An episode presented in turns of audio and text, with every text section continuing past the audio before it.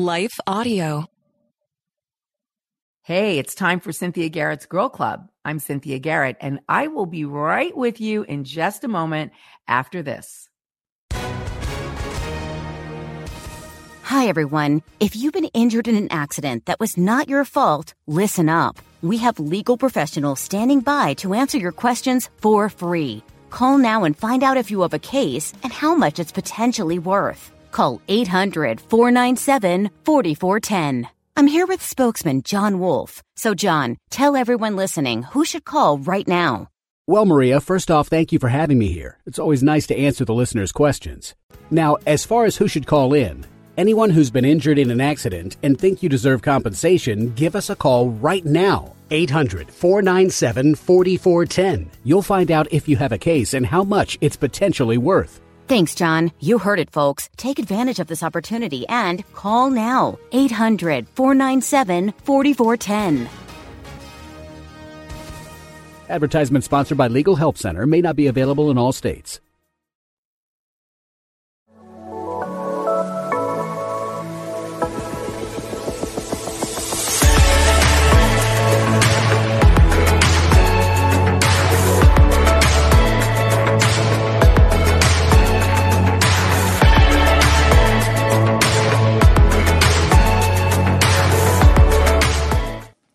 Hello, everybody. Happy Monday from uh, good old Nashville, Tennessee today. I'm Cynthia Garrett, and welcome to Cynthia Garrett's Girl Club. This is the place where you're going to find real girls having real talk about real issues while seeking to figure out how real faith applies, where it applies, when it applies. It always applies.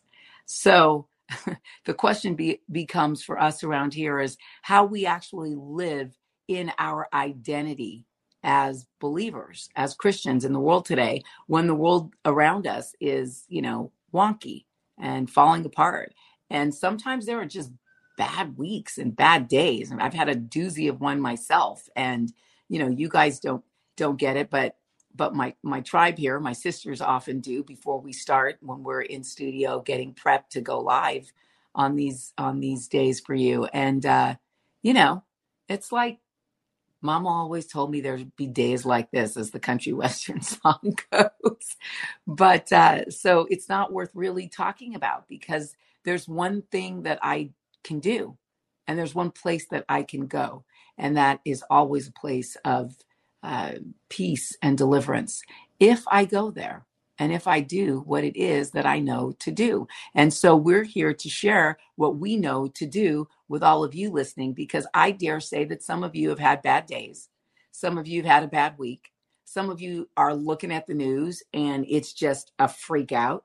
Like it's crazy. It's crazy to me that Tucker Carlson's on Twitter and you, you, you know, you have some of the other people doing what they do on television, but a voice of truth is being silenced. There's it's a crazy world that we live in.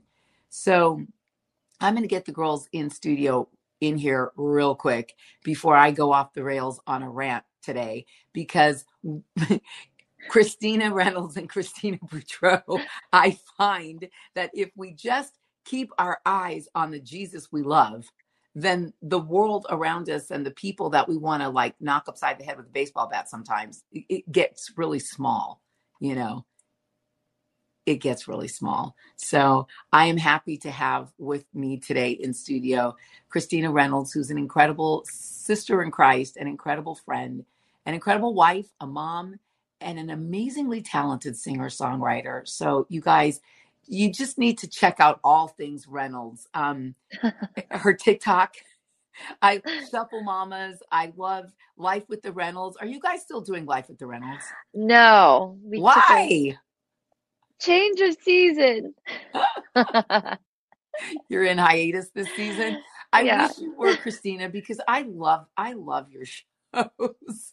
Oh, I do. They bring me joy. You know, it's I think it's like the encouragement of seeing a family who's just living right. You know, mm. It's a beautiful thing. Yeah. And of course, in pink, bringing it, bring, bringing up the, the, the crowd up top on the screen today. If you're watching us on live stream here on Cynthia Garrett Ministries YouTube channel, eh, or you might be on Salem Thank you, Salem. And you may be listening on one of the many podcast platforms that we're on. We're on all of them.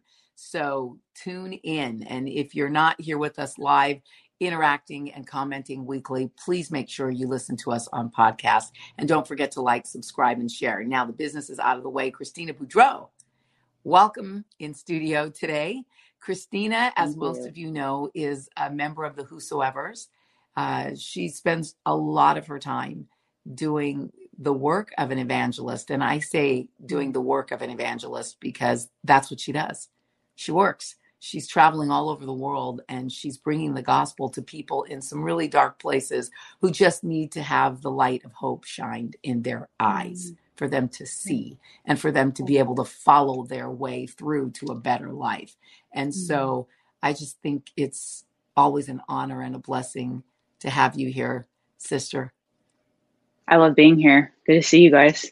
Yeah, it's good to see you too. You know, last week we started this conversation about really like going back to our first love, you know, and like, what do you do to get there when you just feel so distant from like a very present God that many of you, most of you, have had an experience with where you have those moments that you can remember, those love moments. And going back to those moments where he reveals his love to you is so important. And um, we shared a little bit about those moments for us. And, you know, all of it was kind of an illustration of the first, I think, most important thing you can do to actually, you know, get back to your first love surround yourself with others who love Jesus. And that's why every Monday, this is such a cool place for me to be because we're essentially surrounding ourselves with others who love Jesus, with each other. And so, um, in this, I just want to remind you in the second chapter of Revelation, Jesus addressed the church of Ephesus and he congratulated them for their discernment with leaders and the way that they'd endured hardship. Like, you know, they were doing okay. And I think some of us are doing okay. But he also had these words, and he said, Yet I hold this against you. You have forsaken the love you had at first. That's found in Revelations 2, verses 4. I encourage you to read all of what God says to the churches in Revelation because, in all honesty, it's all represented right here on earth today. And we have this very present danger of just falling out of love with Jesus little by little. I mean, we live in a world, and you guys know this when you look at Instagram or TV or politics, we kind of live in a society, certainly here in America, where we're seeing faith prosecuted. We're seeing Christians persecuted. We're seeing we're seeing some crazy stuff. You know, we're seeing literally satanic agendas celebrated while Christian family values and just loving each other and and no matter what your lifestyle is, I mean Christians have always been about loving others, you know. We are. So I don't understand why some of these people groups feel the need to persecute us today. But we're being persecuted, you know. Um so I guess, you know, what I'd love to hear is kind of a comment you guys just about first of all how your week went and secondly, you know, how do you deal with the persecutions that you see in the world around you like how do you keep your your confidence as a christian Yeah. You know, Cynthia, right now I'm in um this is my personal Devo time. I'm going through uh, the book of Ezra. And I think Ezra is such a fitting the book of Ezra is so fitting for what you just asked because um they actually went to rebuild the temple of God in the midst of a pagan world, you know, like like when Babylon had taken over, which right now a lot of people are saying like in a sense that Babylon has taken over our world, like the the dark princes of this world, you know, Satan and all his minions have truly are sitting on the thrones of this world right now. And we are under the umbrella of very corrupt government, very corrupt leaders. But in the midst of that, God gave a commandment for them to go and rebuild the temple. And in the midst of them rebuilding the temple, there was such persecution. There was people that tried to discourage their work. There was people that threatened their livelihood. Uh, there is one king that said, Yes, you can go build the temple. And there was another king after that that said, No, you can't build the temple and threaten them. Then the king after that said, Yes, you can build the temple. And so they were constantly in this like up and down thing. And I feel like as Christians, we're living in that world where we have one president or one governor or my friends from England, you know, I know you have like monarchies and prime ministers. You might have one that's for you, and then the next season, someone else is elected that doesn't have Christian values. But how do you continue to walk the straight line? And one thing I was really encouraged with is that in Ezra chapter three, that um, it says the rebuilding of the altar, but basically what they did is that the foundation of everything that they did was worship. And it said that they made sacrifices to the Lord day and night, day and night, day and night. And no matter what opposition they had, they never stopped worshiping the Lord. And they kept that fire alive just through a worship and adoration to the Lord. And I felt like that was a word for me in this season as I'm going into just um, heavy season again with modeling and in a very pagan world um, going overseas a lot in this next season, going into cartel schools in Chile again, going to India once again, you know, next month, where there's a lot of threats being made to the Christians there, and really asking the Lord, how do I keep this flame alive in my life? I've asked the Lord that, God, how am I going to keep the flame alive when there's going to be a lot of persecution, when there's a lot of people that uh, would want to hedge us in? And the Lord just encouraged me, like, Christina, you keep the flame alive through worship, like through, and how do you keep a flame alive? You got to keep putting fuel on it. You got to keep like putting wood on it. And the wood is like the word, the fuel is like the spirit, and the fire is like our love for God. And if your flame is really small, you know the enemy can quench it you know but if your flame has been sustained over time and you and you sustain a flame i believe not with just building a big fire at once, but just slowly, like daily, you know, putting more wood, more sticks, more flame. And so I would say that's the big way is that you have to have your own devotional life daily with the Lord, just like the Israelites did in the book of Ezra, day and night, night and day. Um, just loving the Lord and worshiping Him day and night. So, yeah. Yeah.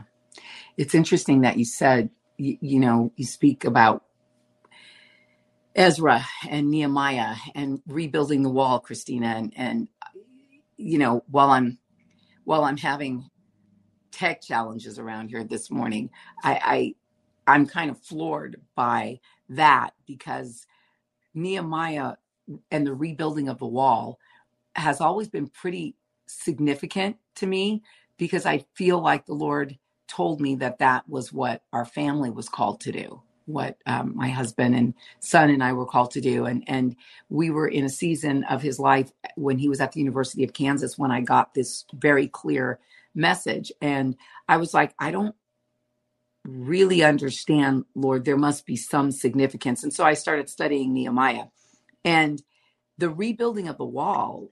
Some scholars uh, explained to me at that time, and I love it and I, I've always thought about it in this way as well. The rebuilding of the wall was also the rebuilding of faith. It was mm-hmm. restoring the faith of the Israelites in the promises of God and who God was. And I think about that wall, and I there's so much to me in it. You know, walls are about protection.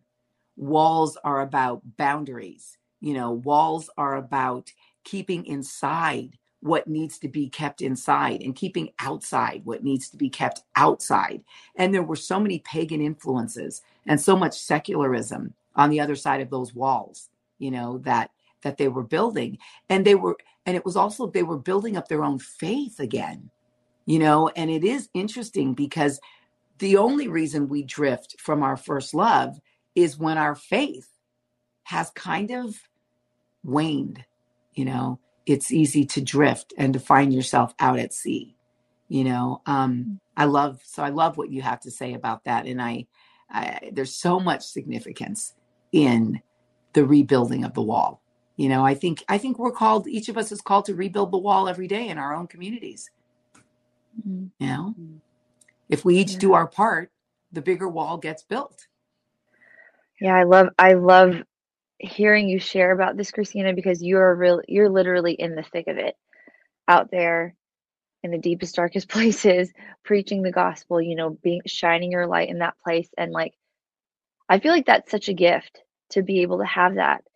Because on the other end, you know, I'm thinking of Darren Wilson's film that just came out, The God Man, and and how he was sharing, or I think it was Robby Dawkins or someone who was sharing about how they had brought some some people from was it Iraq or Iran or somewhere Yeah, where they, I- they were being yeah they were being very intensely persecuted for their faith and and how they were weeping for him you know being like and he was like oh are you sad because you have to go back to that oppressive place? And like no we're weeping for you because you have all this freedom and yet you don't share the gospel. You're not living you know Mhm. like there, there's just like there's a stark difference in the way that you um walk out your christianity. And it's not as vibrant and as on fire like you're saying christina as it is where there's tons of persecution.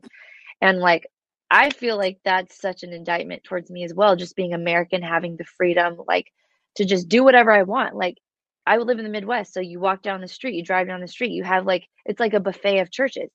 You can have Mhm. whatever you want. You know now you live in in nashville cynthia and it's like i i can't believe when we came to visit and we are just you know when the girls vi- we visited all together i was like walking through down the streets of franklin and like everyone you ran into was a christian. And like there's worship music playing in the in in, in the uh in the stores and i'm like i'm shook. This is crazy you know? But i do i will say that like in terms of like being ready for that and like we already know Jesus has already said like there's coming there's going to be trials and tribulations and like there's a blessing for undergoing persecution. There's you know there's a reward for this. So like it's going to happen you know and i think in america we're starting to see just a little we're tasting just a little bit of persecution. We're not we're not being burned down in our churches yet and that's happening right now in different places of the world. We're not being hauled off to concentration camps which is happening in other places uh, in the world and um and that's scary but i think for me like you know in like 2021 like everything shut down and it's like churches were shut down and like and then there was like this uproar with the church. The church like we're going to take a stand and like sean Feucht, he's like well then you're not going to silence us from our worship. We're going to hit the streets. And we're like it was this huge like protest against the world in a beautiful way that was expressed beautifully. And i was telling my husband i was like this makes me want to be a christian. Something to die for like I, I think it's like christianity has been so whatever it's like a choice out of like a hundred different ice cream flavors. It like doesn't really hold weight in america because it's just whatever it's easy it's comfortable. It's just almost like a cultural lifestyle.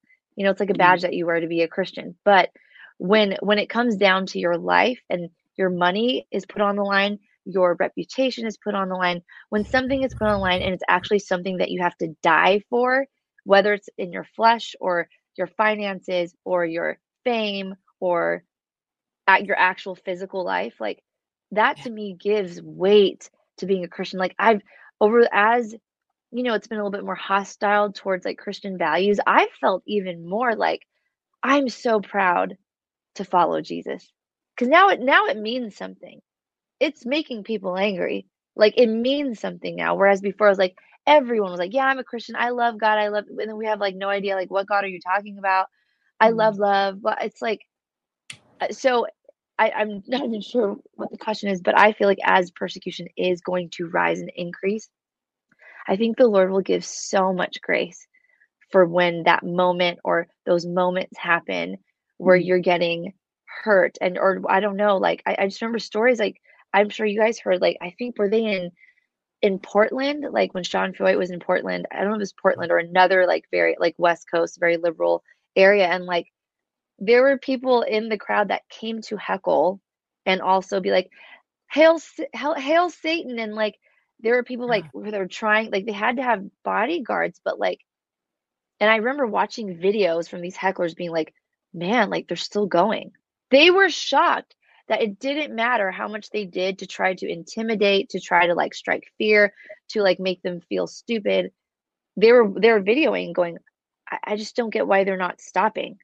You know what I mean? And it was Right. like in the midst, like you said, Christina, of worship. And and and like unity so i think like it's almost exciting for me to to know hey there's going to be resistance because we're right now I, we're so busy fighting the church down the street and like and like being mad at each other for like your theology or you hurt me and you hurt me and i hurt you and blah blah like at that point there's going to be so much unity and solidarity i think in the church and it's going to be so powerful and i think we're just like ready for like revival at that point you know to be able to Yeah. steward that together as an actual family of god Yeah. i don't know Wow.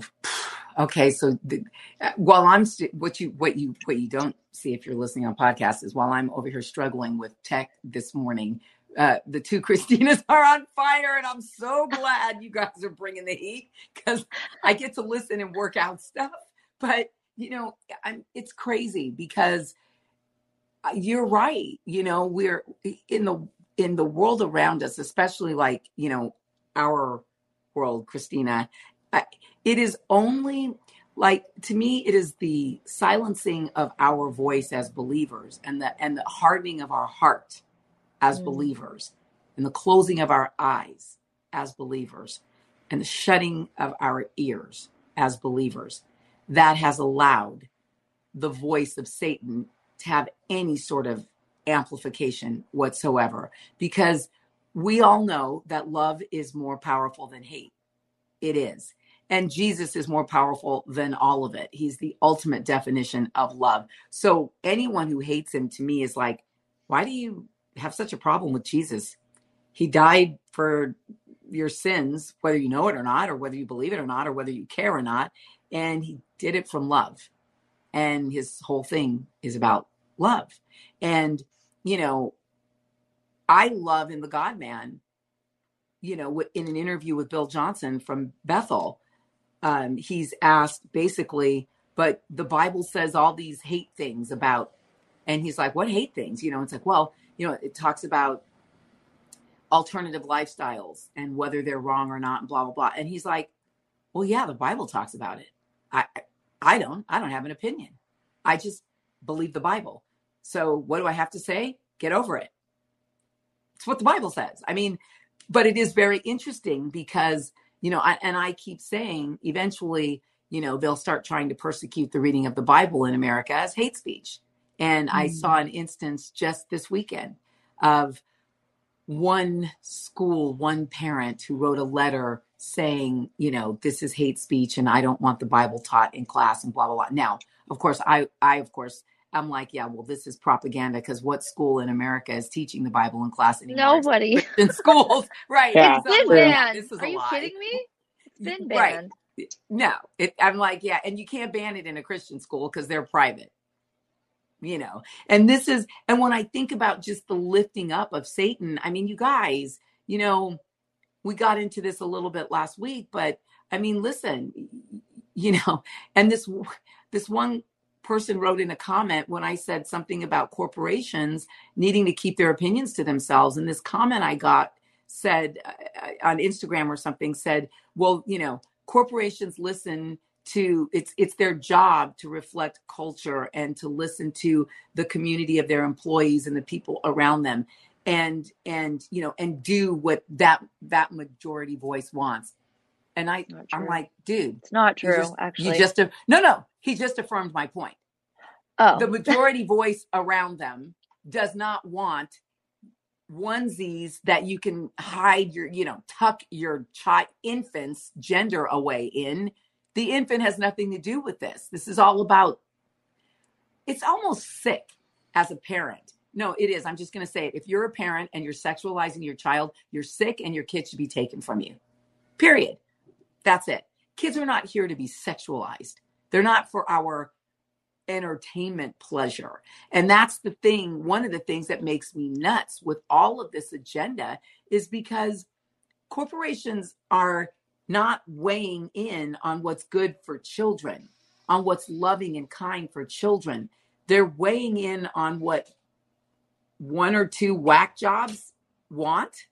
Like it's not a majority voice. I go to Targets. I used to go to Target. I don't shop at Target anymore, and I won't be shopping at Target until Target issues an apology for letting a Satanist a Satanist, an open Satanist. Google it. Go find the go find the person's website. A Satan loving, just like I'm here talking about I love Jesus, they're there talking about they love Satan. And it's cool. It's America. You have at it with your I love Satan. But you know what? You don't get to talk about it in Target designing infants clothing that is just utterly against normalcy. You know, just not normal. It's not palatable. It's not what any of us really are asking for. And that's the thing. Why are, you know, I have a friend who's being persecuted right now as we speak. It was part of the weekend highlights for me. He is an incredible firefighter and you know in in another state. I'm just going to put it that way. And you guys know that firefighters have a dangerous job. They risk their lives, okay? They run into burning buildings to take to rescue people. I, I don't know, but since 9/11, firemen for me are just kind of like the heroes here in America. And this guy was told that he had to fly the gay flag in his fire station. Now, mm. I, have I have gay family members. I have gay friends. I that's t- totally cool. But I did call one of my friends and I said, I'm confused. I know it's Pride Month. Okay. And I get all that. But why would a fire state, why would the fire stations be told that they have to fly the gay flag? We fly an American flag because we're a country. Since when did the gays become a country that these guys are being told to salute the flag? I don't care if it was the black flag, okay? This isn't about my love for gays. It's about my love and my sanity and my understanding that we're a country. That's why we fly the American flag here. You can't come from your country and fly any other flag here. And I would not go to South Africa or to England and be so rude and presumptuous as to fly an American flag and expect them to have to fly it and salute it too. That's wrong. So I don't understand since when do lifestyle choices that we all make get flags that we force people to fly. So mm-hmm. I'm like, so what about when Black Lives Matter comes to all these fire stations and says you got to fly our flag too? And then, by the way, I want the Girl Club flag flown. That's it. I want to see our faces flying, and I want all those firemen saluting us because we're one nation under Girl Club, and we're now, I guess, equivalent to the country. And we're, I don't know what, like, it's crazy to me, you guys. It's crazy. Mm. So when I ask you how you keep your boldness in Christ, like, I don't know. I mean, that's a serious question because I think the answer for me about how I keep my boldness is I've simply come to a place where I can't care more about the agenda of man and mm-hmm. Satan than I do about the agenda of God.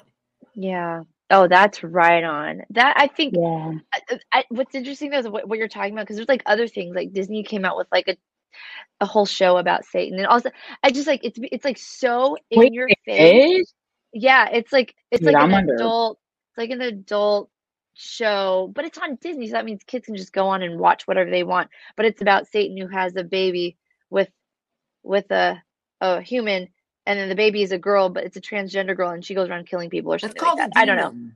So, anyways, but point oh. is, it's just it's so out there that me and my little Western like free, like I can you know do what I want. It's easy to be a Christian, even and and like and also like you know a big part of our fear of persecution is just the fear of man. You know, like what are they gonna say about me? Are they gonna blah blah blah whatever? It's like so not not that legit, not that deep but there comes a point i think when when darkness starts revealing itself for what it is so blatantly in your face that there that that it's I, I almost i'm grateful for it because there's now there's no more gray area. It literally is black and white. And you're just like no like enough is enough. We i i've been shopping at walmart it's not fun okay? Walmart i don't like walmart but i will not step foot in target for the time being, or I will unsubscribe to Disney for the time being. They have other good shows, but I'm like, there does come a point where I think like the standing for Christ and the resilience in Christ becomes easier as as the darkness gets darker and more in your face because we have Christ living in us. Like that that little like well, I can just get drunk on the weekends and like it's all good. I just go to church the next day. Like mm. it's not about that anymore. It literally is like everything is so confrontational that mm. I think it's it's making it's making it harder for people just to like stay on the sidelines or just be like I'm just going to keep quiet. It's becoming too big. And I think that's a yeah. good thing. Cuz I mean now I'm like no, absolutely not. Make fun of me. Call me a hater. I don't care. That is absolutely not okay. And like we have we have like the responsibility to protect our children and our communities you know mm-hmm. and then now i don't even know if it's even a christian thing other than it really is like a an actual protecting and defending the weak type thing mm-hmm. yeah. you know so but I, I, real yeah. quick but be, other than that because that's just in my flesh like what i can do physically but i just want to reinforce what christina said about worship worship is everything it changes our hearts it it pulls heaven down to earth it like changes the atmosphere of like your communities prayer and worship like we've been doing prayer and worship at the international house of prayer for like over 20 years nonstop. And like the area has changed. Like the crime is down. Are people still getting shot? Yes. But in comparison to what it was 20 years ago like things are shifting. And like and like i feel like when i stay in that place of worship and prayer more than reading all the horrible news of what's going on because I mean it's just going to get worse. I feel empowered. I feel like I'm on mm. the offensive praying just even praying in the spirit. You know, I know we have something on the list that talks about consistently praying. Like I've really been getting back into praying in the spirit as much as I can because that unceasing prayer, it changes your insides and it mm. changes the outsides. And then you start becoming a weapon like in the spirit in God's hand and not just like I'm in a corner just like getting beat up on, crying about it. You mm-hmm. know, like like worship is I mean, worship and prayer is it. That is it, 100%. Yeah. Yeah. You're right. You know what, mm-hmm. Christina, you're right because I mean and and let's just go there. So on this list of, you know, things that I found really will help you stay close to Jesus the the second one is is is a commitment to consistent bible reading and come on you knew this suggestion was coming right? Like god communicates his love he communicates his character and he communicates his plan to us in his word okay? In his word. So it makes all the sense in the world that if we want to be closer to jesus we got to spend time reading the bible. We got to spend time talking to him in his word because his word talks back to us and it it really does. And if you're a believer with a relationship with god and his word you know this if you're the kind of a person who calls himself a christian like joy behar then you think we're nuts because you know mm-hmm. i mean god he thinks god talks to him like i, mean that's a moment in time on television i'll never forget when she mocked um, i think it was huckabee or pence or someone mm-hmm. for saying you know god talks to me god talks to me too I want him to talk all the time. You know, okay, yeah. hey God, I'm about to jump off this cliff right now at all these issues I see that are wrong. And you know, it, it's like I get I get filled with that I you know, in some ways I know when it's fleshly anger, Christina Reynolds, I know you'll get this, but I also know when sometimes when it's righteous anger that right. made God, right. you know, when Jesus turned over the tables for the money changers. Like, what are you doing? Like you're making my father's house into a den of thieves.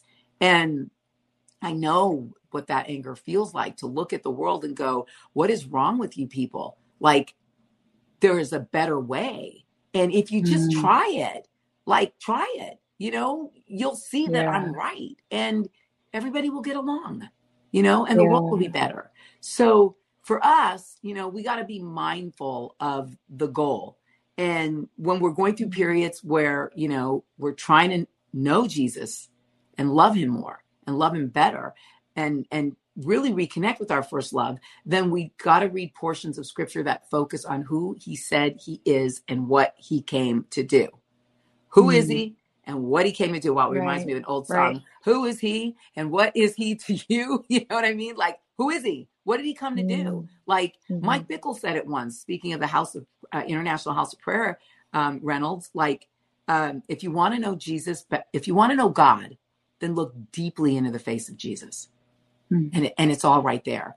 And, you know, you might want to memorize some passages like Philippians 2, verses 1 to 11. or Colossians 1 15 to 23. Not going to read them right now, but all of scripture is God breathed and profitable. 2 Timothy 3 16 and 17 says that. And it all ultimately points to Jesus. So it does that, but it also can help to specifically refocus you and reorient you and your life around the ministry and the life of Christ. And that's our ultimate question here at Girl Club all the time. What would Jesus do? Mm-hmm. We're real girls having real talk about real issues, trying to figure out what would Jesus do? You know, yeah. how would Jesus yeah. love? Because I want to beat these people. Or how would Jesus say this? Because the words in my mouth are brutal. What would yeah. Jesus do? You know? Yeah. You know, Cynthia, like when I was in um I'm going to be back in India next month. But when I, the last time I went to India was in January of 2020, right before the world got shut down. And when I was there, I remember coming back because the missionaries there, because they speak the same dialect as my mom, invited me to go back there and be a long term missionary. And a part of me wanted to. I was like, yeah, dude, I would love to come here. I would love to be a full time missionary in India. But the Lord spoke to me on the way back you know, on the airplane and he said, Christina, your country is the biggest mission field right now that you could go to. And I didn't understand what that meant Whoa. because, um, you know, it was like right before like COVID got shut down. But when I was in India, I wanted to show you guys a picture of this like church right here. It was like a beautiful church. Um, this church was in a very, it was in a village that was very uh, persecuted and it was in a Hindu area, and the the leaders of the church said that basically they they basically the model of their church was literally like the book of Ezra and Nehemiah because they said that when they when they found a dirt lot to build their church when it was just a dirt foundation they would meet every morning from 4 to 6 a.m and pray and worship mm. then they laid the concrete foundation and they would still pray from 4 to 6 they would they built up the the sides of the building you know whatever and they still prayed from four to six. And up until when we got there, they were dedicating the building, but they said that the foundation of everything they did was prayer and worship. And they were in mm. like a mm. deep fast. And I just remember meeting, you know, these amazing believers. And these are believers that get their lives threatened because they're Christians, they're in a Hindu village. And they understand like that it cost them something to be a believer and I think mm-hmm. so many people now, like in America, we finally know it's finally costing us something to believe in what we believe. And mm-hmm. when you, when it costs you something, like I know that every week, right? Like if, like even when there was mold in my house and I had to replace all my stuff, it cost me something. And right. so I valued it more. And so I think people will mm-hmm. value something when it costs them, when it costs them something like high. Like I'm sure, like, you know, like the house that's across the street from you and Roger, Cynthia, like it costs you guys to renovate that house and you value that house and you're not going to sell it to someone less than what it's worth. And I think the same thing with our faith. So many people treat their faith in the US as something so cheap because it doesn't cost them anything. But now mm. that it has finally cost us something here in the US, like it might cost jobs, it might cost, mm-hmm. you know, reputations, it costs relationships, it costs friendships. But even when I was in India on the way back, I made a joke to my friend. I was like, you know, if I could get one of those believers at that church and bring him to California, they would probably light some neighborhoods on fire for the Lord because they were truly like, they were warriors in that church. Like this church warriors. Mm. Like they had some thick armor. Their fire burned so bright for Jesus, but that's normal there. If they mm. were to mm. come here and see the believers here, they probably wouldn't even see a fire. They probably wouldn't even see a flame. And but the what the Lord reminded me was, well, Christina, you could be that warrior here. You could burn as bright here. And honestly, when I look at that church in India, they don't have the distractions that we have here our distractions here, to be honest with you, television, movies, it's music, this right here, social media. and so Satan may not, Satan's so crafty that all of those are just water on our flame, dude. Just water on our flame. Distractions distracting us mm. from true mm. worship. But these homies, 4 to 6 a.m. every day for like two years. They were committed. Their devotion was so deep. But to be honest, most believers here, they don't have a devotion to Christ. In the US, I truly believe, Lord forgive me, but when most of us stand before the Lord on judgment day, he will say, Depart from me, I never knew you. Mm. Yeah. You know what I'm saying? Like Well, it's real. yeah, it's, re- it's real, dude. It's true. Like a lot of people go to church on Sunday to clock in and and I might know who like a celebrity is from afar, but it doesn't mean they know me. So a lot of people are yeah. like, "Yeah, I know Jesus." yeah. But like does he know you? Like does Jesus know you? And I could definitely say these homies, Jesus knows them well, for sure. Yeah, because because they know Jesus, because they're Yeah. making making their relationship with him priority. You know, you Yeah. guys, I, I've been I've been watching this weekend the Hillsong t- the the new Hillsong documentary. Oh, Um, Oh yeah, I heard about that. is it uh, is it is it Carl Lentz? He came out with one, right? That another one I heard. yeah, it's the Vanity Fair one, and apparently Carl and and Laura, I don't even know if they're together, but apparently they're separated big time now from the Houstons and uh, Oh. Brian and Bobbie Houston, who started the Hillsong movement. But it it gets in, of course, to the whole. It gets in, of course, to the the truth of Hillsong and how Brian Houston's father was an alleged, never a convicted, but a proven uh, in in in Royal Commission records and documents pedophile, and had years and years and years and years and years of cover up and accusation and and it's I mean I was watching it and my niece Summer who's 23 who's with us sometimes but she just got a late start from jogging today. But um my niece was like it's so dark. It's hard to watch it auntie. And it really Oh. is uh, all of it. Even like carl he's owning stuff but not but there's i just don't see i don't see any repentance on any of these people i don't see any forgiveness on any of these people. I don't see jesus you know in any of this. And if the biggest light in the world which for a time was hillsong right? If the if that if the biggest light in the world goes out it's a loss to the world. But if the biggest light in the world goes out because it was really part of the darkness it's a great deception to the world and we all lose when we're deceived and i look at what we are being given in america today especially as Christians is a legacy of deception. And we're those of us who aren't who, who don't wake up, snap out of it, and get bold about where we are, which I believe I try to do all the time through my ministry, through the podcast, through the TV shows, through whatever it is I can do, is to wake people up, to wake the church up. Because Mm. there have been far too many. I mean, look at our history, you guys. There have been far too many old white men asleep at the wheel on Jesus. And it's exactly the vision that God called me into ministry with was to wake them up. You know, wake them up. We look to we've looked to these men for years, m- many of us for generations.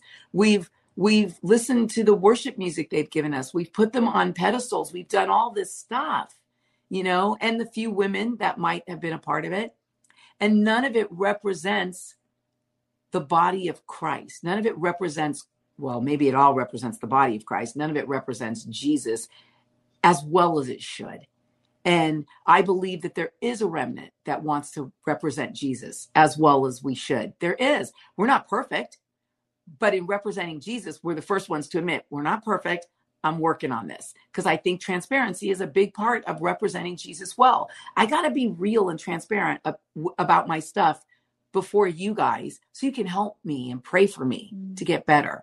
I don't want to be stuck in a lifestyle that is sinful. I want to be stuck in a lifestyle that is powerful, that is righteous, that is walking in the benefits and the promises of knowing Christ. That's mm. what I want for my life, as difficult as it is sometimes to feel you're achieving it. I know that's what we want. I know that anyone, if you've stayed with us this far in this broadcast, as mouthy as we are about what's wrong in this world and about what needs to be right, then you are aligned. It's what you want too. You want to be better. I want my first love to be Christ and I want it burning every day. And going back to what you said about prayer and worship, Christina Reynolds, like, man, I mean, even Paul encourages the church, you know, at Thessalonica to pray without ceasing. In 1 Thessalonians 5:17, pray without ceasing. And and and I've asked myself what that really means and what I've come up with in in my years in walking out my relationship with Christ is that it is a good idea, idea sure to have morning time for set prayer, you know, it starts to get into all these kind of trite things we do, right? But it's vital. It is vital to make prayer a completely natural part of your everyday life. Like as you go throughout the day, try responding to events or turning events into quick little prayers. Literally. Mm-hmm. Yeah. Even if you're in the grocery store, you know, okay, God, I want grapefruit today. You know, help me to pick the right fruit. Help you make him a part of all of it. You know, if you're feeling frustrated or anxious, just ask the Lord to strengthen and empower you and make it a habit to invite Jesus into your daily activities and experiences and in prayer. Remind yourself, you know, to rely on him. I went through a season in my life where I set the clock on my iPhone. We can do this for every hour to give me an alarm every hour. And in at the top of every hour, wherever it rang, right? Or in the middle of every hour, whatever, I would stop and say a quick three minute prayer. And, and, it, and eventually it went from me praying for things I wanted or needed to me just going, Hey, Jesus, it's check in mm-hmm. time. I just want to say I love you. I just want to say that. thank you for the life you've given me. Right. I've already asked you 55 times in each 24 cycle for that which I have need of. I'm yeah. out of even feeling like I can ask you because I just asked you an hour ago. So right. Now, I'm just going to sit with you and hang with you. Because if mm-hmm. Jesus really is your homeboy, he should be the coolest boy that you ever hang out with. Right? Yeah. And that's what I mean by prayer, though, actually. Like, like I, I think especially like if you get brought up in ministry, you know, there's a lot of different types of prayer. There's intercession, there's devotional prayer, there's warring in the spirit. I don't know, there's all these things, but like um so like being in ministry for so long, I got used to like, okay, prayer time. Now I'm gonna pray. And you're right, like here's all my things of intercession and like I gotta pray for all these things are happening in the world, all these things are happening in my family, all these things are happening like in this, this, that, the other. And then like I realized if I just hung out with like you guys all day and said, Hey, could you like help me make sure that I pay my bills? Hey, could you like help me make sure that like we get this law passed? I mean, like what horrible, annoying people and friends would we be? And like I think we do like miss out sometimes in that in in the right heart posture of wanting to pray unceasingly. We miss out on just even prayer can sometimes just be I'm sitting with him, I tell him I love him, or I say, Hey, what are you thinking? and then you wait. You know, like a conversation goes two ways. And I have to mm. constantly remind myself, oh, am I being like that annoying friend? Not that I think he's annoyed, but like like there's just so much more to prayer than just this like rigid like get it done, check it off the list. Now you're holy, now you're good. Like no. It's all about relationship and I've I've even recently been like we've talked about this a lot on this podcast about like not being freaked out about like I'm not perfect. I don't have it together. I struggle, blah, blah, whatever. But I've actually been like, when those things come up, I've just been like, I just feel this way. Tell them that. Like, I would just be like, I'm really depressed today and I don't have an answer. I'm not going to try to find an answer. And then I let it sit. And it's like, I don't have to get a word from him. I don't have to have a solution. Sometimes all I needed was just to tell him that I was sad. And that leads me to the next conversation and the next conversation and then before i like know it like he's actually my friend he's not like this guy that i've put on uh, up there though he is up there don't hear what i'm don't make this you know what it's not but but then there there there's intimacy now yeah. and there's like friendship yeah. yes i'm going to work for you i want to honor you i want to fearfully tremble before you. But the reason why Jesus is Jesus came is so we can be close. And I don't want to like forget that because it makes prayer and it makes worship enjoyable instead of being like, now we got to do this. Now we got to do that. Oh, now we're doing the right thing. And like, like a you know, job. I right. And here's the thing: I could do that job for 20 years and never know him, never, Right. and think that I did. That freaks me out. That Yep. freaks me out more, more so. Totally. And and you say it so beautifully. It's like don't get it wrong. We're not trying to say we're not trying to take God off the throne up there. He is high and lifted up. He is above. Right. But intimacy and knowing him and staying in love is Mm, this close. It's Right. pulling it really near to your heart. It's holding on to it tight. It's like it's it's near. It's not far. And Right. that is understanding that and living that out is everything. It's just everything, you know, because who you, you don't fall in love with your husband and then he goes and lives in another house. You, you draw him into your house. You know that he's your husband, right?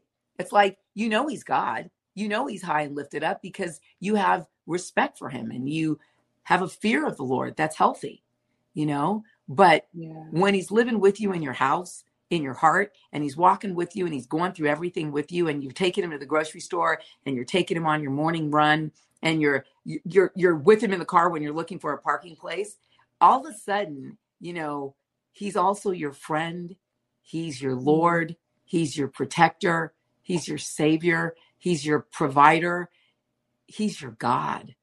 Yeah, amen. Yeah. And you know, Cynthia, when I think of, I mean, I'm not married, but I know with like Reynolds and you, like when I think of the love relationship you guys would ha- have with your husbands, I'm sure your husbands aren't okay if you guys have like them plus like another side gig, you know, because like any extra Side chick. No, no yeah, side like chicks, any, no side yeah, chicks. yeah, yeah, no, like any extra like dudes that you're being romantic with, because why? That hinders intimacy and faithfulness with your spouse. And I think of, you know, the story of Gideon in I think it's in First or Second Kings, and and before Gideon, you know, took the people of Israel, you know, like out to war, the Lord told him, like, go into the center of the square and tear down their Shurith and Baal idols that the people of Israel were worshiping. You know, God wanted to give them victory, but he wasn't going to share that relationship that he had with Israel, that intimate place. He wasn't going to share that worship and adoration with anyone else. And so he went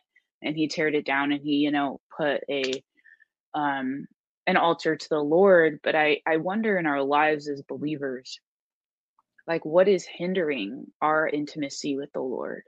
Like Mm. what Ashereth, like we might not have like physical like Baal and Ashereth idols, but to be honest with you, like a, a couple in 2019, I spent Christmas in Malaysia with my mom's family, and I walked into one of my cousin's houses who's a Hindu, and he had a he had a, cro- a crucifix of Jesus, a painting of Jesus, and then a bunch of Hindu gods.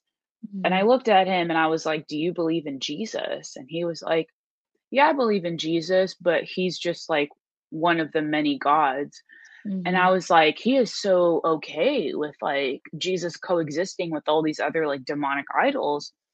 But to be honest, that's such a picture of so many of our lives now. Mm-hmm. So many of us share the deepest parts of our adoration and with other physical gods in our life, but those physical gods that steal our time can, to be honest, sometimes with believers could be ministry. That's what I Mm. think happened with Hillsong. Yeah. Ministry became an idol in our life that needed to be torn down. It could be watching inappropriate shows and things constantly come on the screen and the Lord checks you and is like, "Hey, you probably shouldn't be watching that." But we allow it. That's an idol. It's music that's inappropriate. It's relationships that probably aren't the most God-fearing, right? But and so I've had to take inventory in my life in this season where I'm like, Lord, what are the things that are hindering my intimacy with you, that are hindering my relationship with you? And um and the Lord has taken inventory, you know, in my life where I've had to realize that sometimes like even friends in ministry that are amazing maybe not be the best and helping me with my race for the Lord, you know? Mm. Sometimes like I live alone personally, and so I don't watch TV in my house alone because I usually do it with friends because I'm just it's so easy for me to just turn on the TV and maybe just numb out and watch TV for hours. And so I realize that when I'm home, I pick up my guitar and at nighttime I'm learning new worship songs or I'm on the phone with friends or I go for a walk or something. And so, I mean, everyone's different. I'm not saying you have to adopt that, but I just want to ask our friends out there today like, what Mm. are the assureth idols in your life? What are the idols that you have allowed to coexist with the crucifix of Christ in your heart? Like, what are the high places we have to tear down? You feel far away from God, and it probably is because He feels like He's sharing that space with all these other idols in your life. And He's like, hey, tear those down, and then I'll come in, you know? Mm. So, yeah. That's good. Wow. It's really good. Yeah. I I mean, I'm feeling that. I I feel like that's like something that needs to happen like seasonally. You know what I mean? Like every three months, every six months. Because like Yeah. I'm even thinking like they're like like you said, you dropped the bombs. Like it could be ministry, things that sound good. It could be like Yeah. I mean, it could be the I mean the pursuit of money. We're in like an eco like in here in the U.S. We're like entering into a huge economic crash, and like you can feel the fear, you can feel the yeah. you know there's the want there's the lack and it's like Yeah. it's easy to go okay god i trust you but like your eyes getting zoned in on like okay how am i going to provide and it's all fueled by good desire like good healthy desires but like what you're saying like christine like it's so easy it could just it could even be the praise of man like i'm going to keep working to get this when he's going would you just like calm down trust me and i'll take it like it like I'm really feeling what you're saying right now because I think it's really relevant right now and like just the time that we're living in, you know. Yeah. Wow. Uh speechless. Yeah. I mean, it's true. You know, it it is I think it's a beautiful thing to think about seasonally checking yourself before you wreck yourself. You know, like every every couple months, every month. I mean, you know, okay, stop and go, God, I mean, I'd throw this on the list of things to help you stay close to your first love. And this one just came out of this conversation. But like, what are the things you're making an idol of that are taking the place of God? Because God can't be fully in on the throne if you've got things sitting on the throne with him. And Mm. I know, you know, I've had drama with a worker working out on the- the log cabin that I'm renovating eh, out on our land, land that I know God blessed us with, right? Resources I know God blessed us with. And this person is, I mean, has used me, abused me, lied to me, and, and everything else. But the reality is, I make him my idol when I give him too much of my day. And he started my day Mm. with 19 text messages at like 6 Yeah. a.m. And honestly, I think even learning to go, not going there, Yeah. top of the morning, gonna pray, need some time Mhm. with my with my real God before these little baby God distractions start trying to, you know, like pull me into a place where and you guys know me, like I am the easiest, most loving, kind person until somebody takes me there and then I'm struggling with the gates of hell, you know, to not come out of me. That, you know, It's like, and especially with men, it's a button pusher with me. I was sexually abused as a child. If a man makes me feel like he's abusing me and raising his voice to me or talking down to me or demeaning me in any way, I'm going to cut him. you know, that's like it's like, uh oh, Pastor Cynthia is starting to resemble, you know, a, a, a, crazy demon in Linda Blair in the Exorcist movie. I don't like abuse from men. I think it's horrible for men to abuse women, but there are a lot of there's a lot of that out there, and you know that's another conversation for another time. But it's why I think the sexual revolution was such a it was such a lie you know, when we think about all the lies and the deception we're being sold that are pulling us away from where we need to be as people in Christ and as a nation, as nations, think about that revolution that told women basically, you can have sex like a man, you can behave like a man, and you're empowered and it's all good. And then that coincided with the rise of birth control. So now all of a sudden, you can have you can use birth control. You can now have sex without consequences. Who wants sex without consequences? Predominantly men. So women went right along with it. I can have sex without consequences. Oh oh okay sister. You want that? Now by the time we get all the way over here it's like romans. Like okay you wanted your sin. I gave it to you. Now look where you are. You're killing babies you're having sex without consequences. There's no real understanding of the sacredness of sex.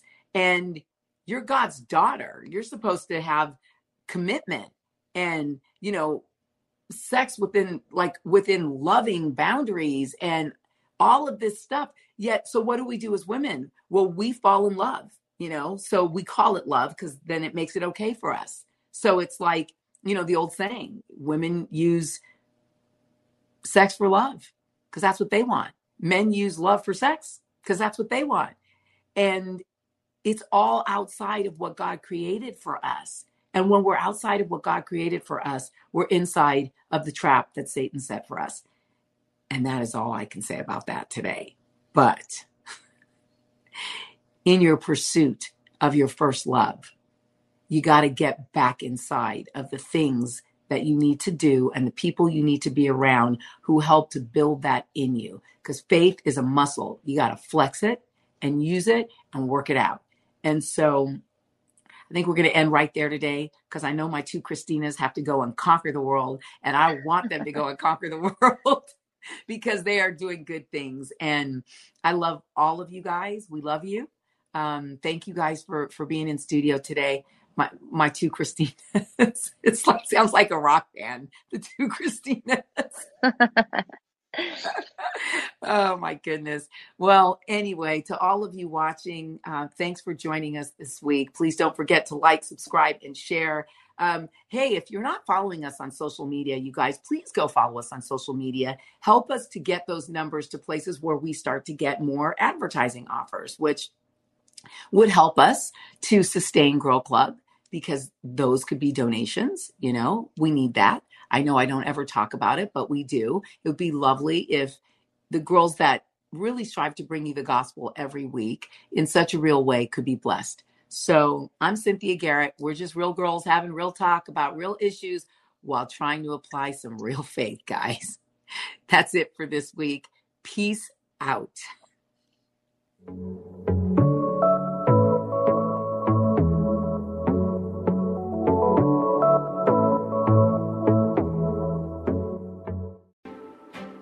Hello, I'm Adam Comer. And I'm Ryan Chittister. And we are the host of Life After Addiction podcast. What we believe is that addiction is not a surprise to God. That's right. We discuss addiction from a biblical worldview and how true freedom comes through a personal relationship with Jesus Christ. Absolute freedom from addiction, the secular worldview of once an addict, always an addict, is just not true.